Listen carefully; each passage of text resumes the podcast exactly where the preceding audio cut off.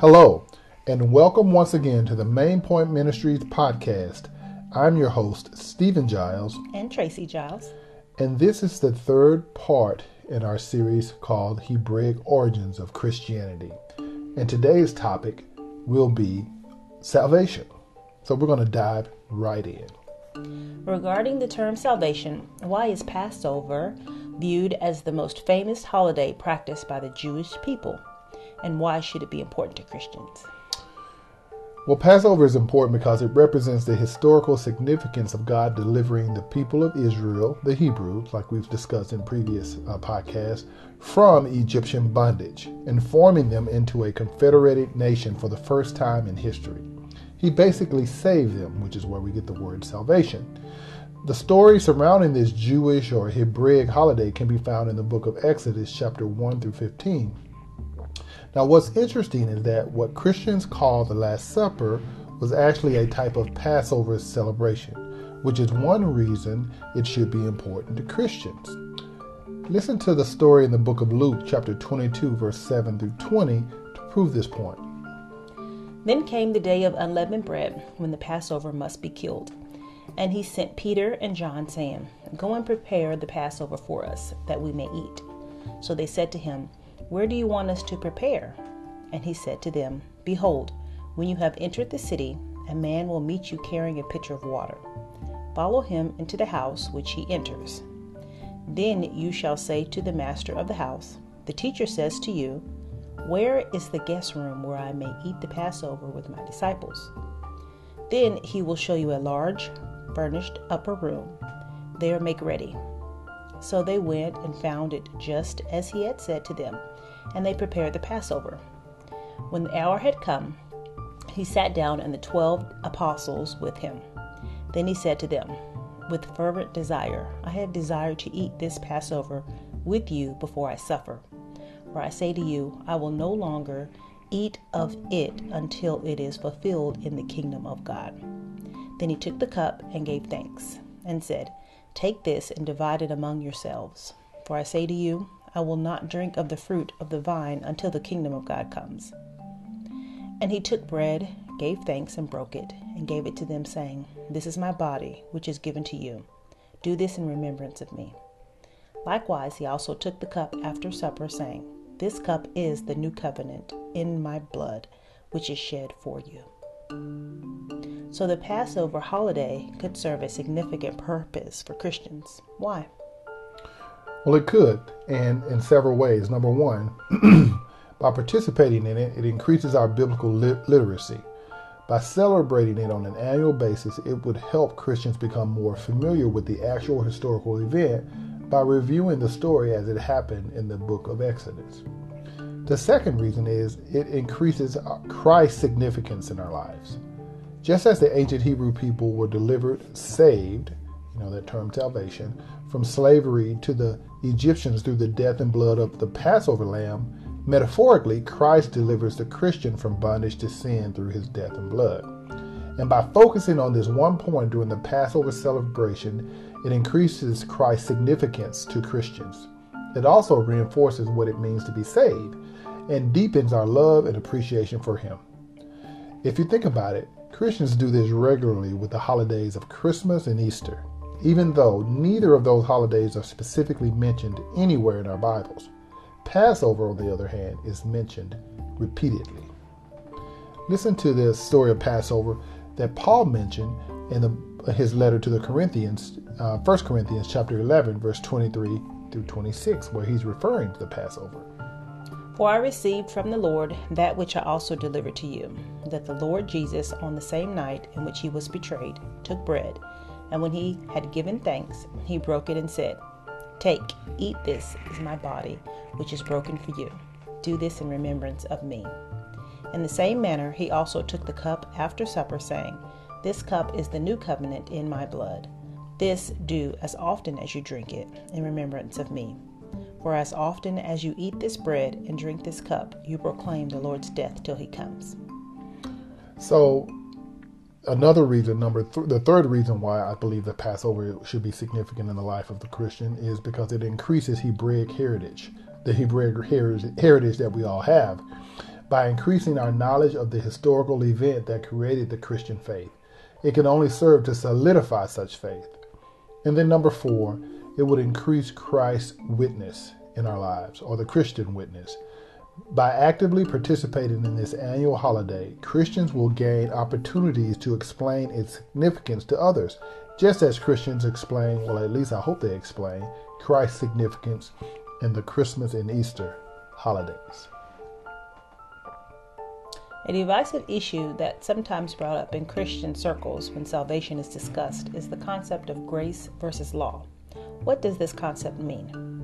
Well, the grace versus law debate at its core is a debate between whether Christians are still bound by many of the mandates of the Old Testament or should Christians uh, thereby live only by the New Testament. I've even heard it described as grace versus Torah, as if the two were opposed to one another.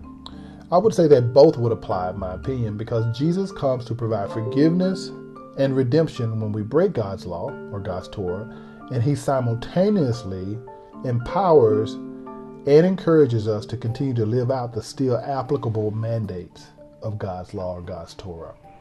Now, if you recall in our previous podcast on the scriptures, um, that was part two, the Hebrew word Torah doesn't mean law, it actually means instruction for achieving a goal or desired result.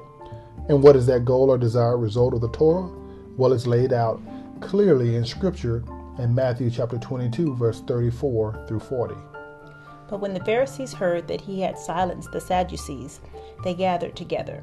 Then one of them, a lawyer, asked him a question, testing him and saying, Teacher, which is the great commandment in the law? Jesus said to him, You shall love the Lord your God with all your heart, with all your soul, and with all your mind. This is the first and great commandment. And the second is like it You shall love your neighbor as yourself. On these two commandments hang all the law and the prophets.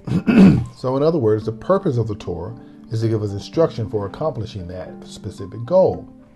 Now, grace, on the other hand, is defined as unearned favor and assistance given to human beings to accomplish this task of the Torah, which involves both salvation and sanctification. For instance, when the Lord delivered the ancient Israelites from Egyptian bondage, he did so graciously prior to giving them his law, or his Torah in the wilderness. In other words, he delivered them before they received the law. The deliverance came first. So in that instance, we see grace and law, or grace and Torah, working in complete conjunction with one another. How does Jesus help Christians accomplish the goal of the law or the Torah? Great question. He does so in the seven following ways. Number one, he absorbs our punishment for breaking the law or breaking the Torah. Number two, he removes the stain and the filth of our sin according to the Torah. Number three, he reconciles our relationship with God the Father, which was broken by sin. Number four, he injects his spirit within us, empowering us to live out the Torah. Number five, he opens our eyes so that we can fully understand and apply the Torah. Number six, he intercedes for us to God the Father as our high priest. And number seven, he establishes us as righteous before God the Father prior to us doing any works whatsoever. So, as you can see, God's grace well, I'm sorry. As you can see, God's uh, grace and law. I apologize. Grace and law. You can put it as Jesus and Moses. Uh, you can say it like Old and New Testament are not opposite. They work together in a type of synergy in accomplishing salvation. That's the best way to look at it. So, grace versus law is a non issue as far as you're concerned? Exactly. Besides, most people misdefine it it's actually not grace versus law they're against. It's grace versus legalism that puts most people off. What is grace versus legalism?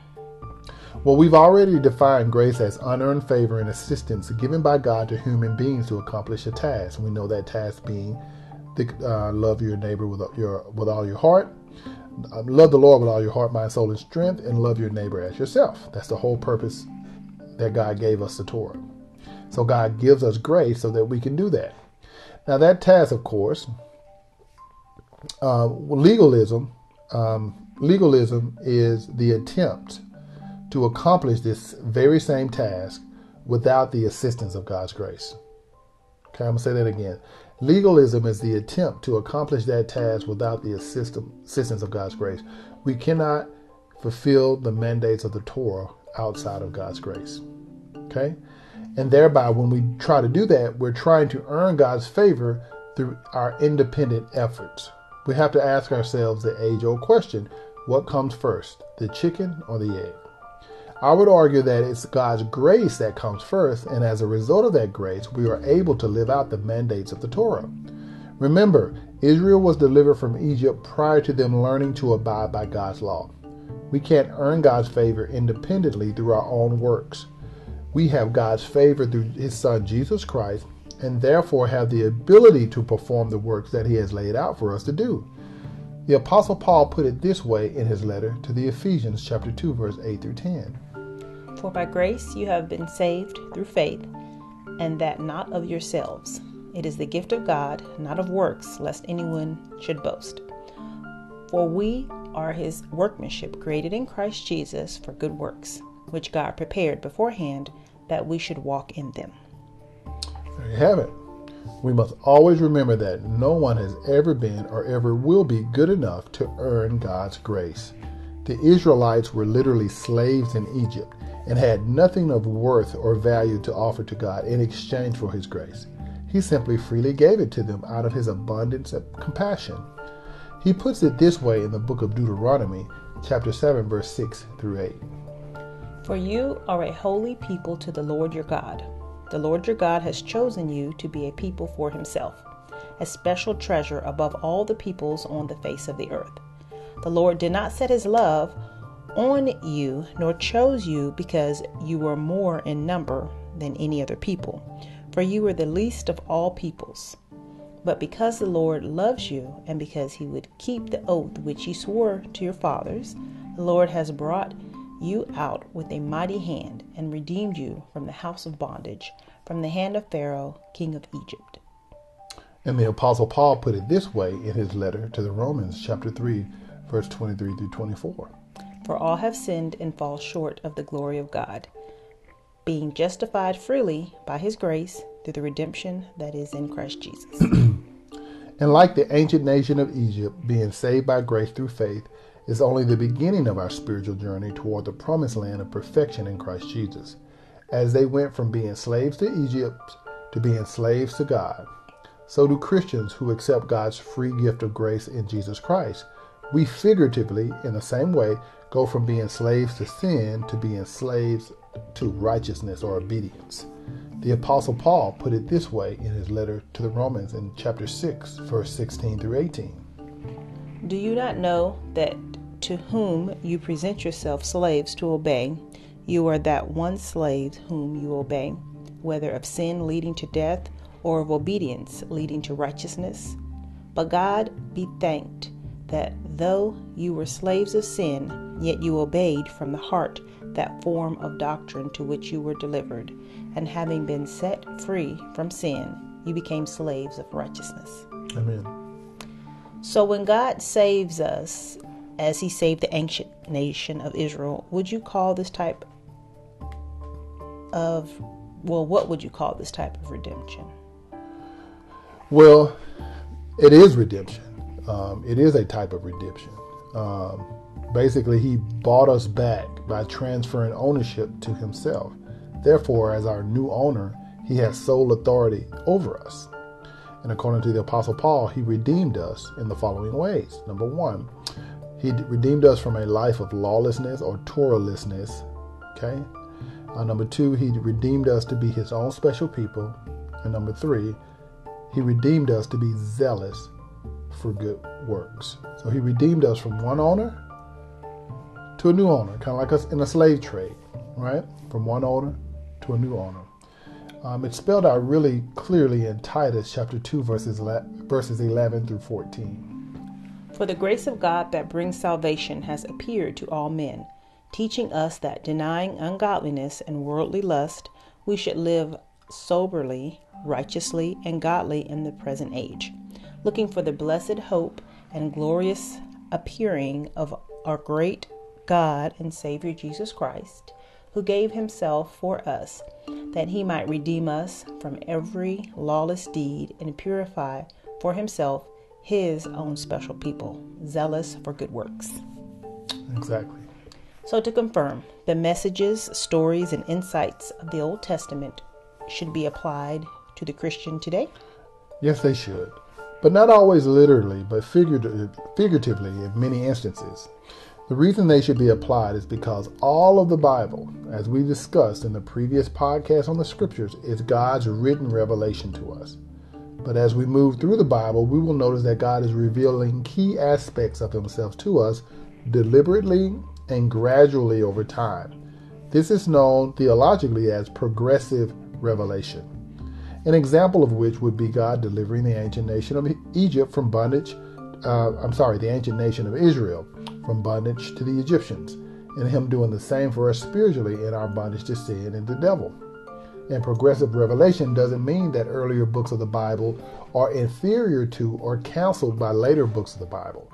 The books simply build upon one another to tell a complete story of how God redeems his people, right? How he saves them, the nation of Israel, of which we're part of, because our Savior Jesus is the Messiah of Israel. We're not part of it. We are now part of his faith race. It's not about skin color. It's not about um, ethnicity anymore. It's about faith. And he's created a faith race, the nation of Israel, the very house of David and house of God. And to wrap up, we're going to read Ephesians chapter 2, verse 19 through 22, which kind of sums this up. Now, therefore, you are no longer strangers and foreigners, but fellow citizens with the saints and members of the household of God, having been built on the foundation of the apostles and prophets, Jesus Christ himself being the chief cornerstone, in whom the whole building, being fitted together, grows into a holy temple in the Lord, in whom you also are being built together for a dwelling place of God in the Spirit. And there you have it. Thank you so much for joining us for this podcast. Again, this is the third installment of Hebraic Origins of Our Christianity. The subject again was salvation. Stay tuned. We'll be back next week, is our goal, uh, where we'll go to part three of this 10 part series. Thanks for joining us. I'm your host, Stephen Giles. And Tracy Giles. Main Point Ministries. Have a blessed one.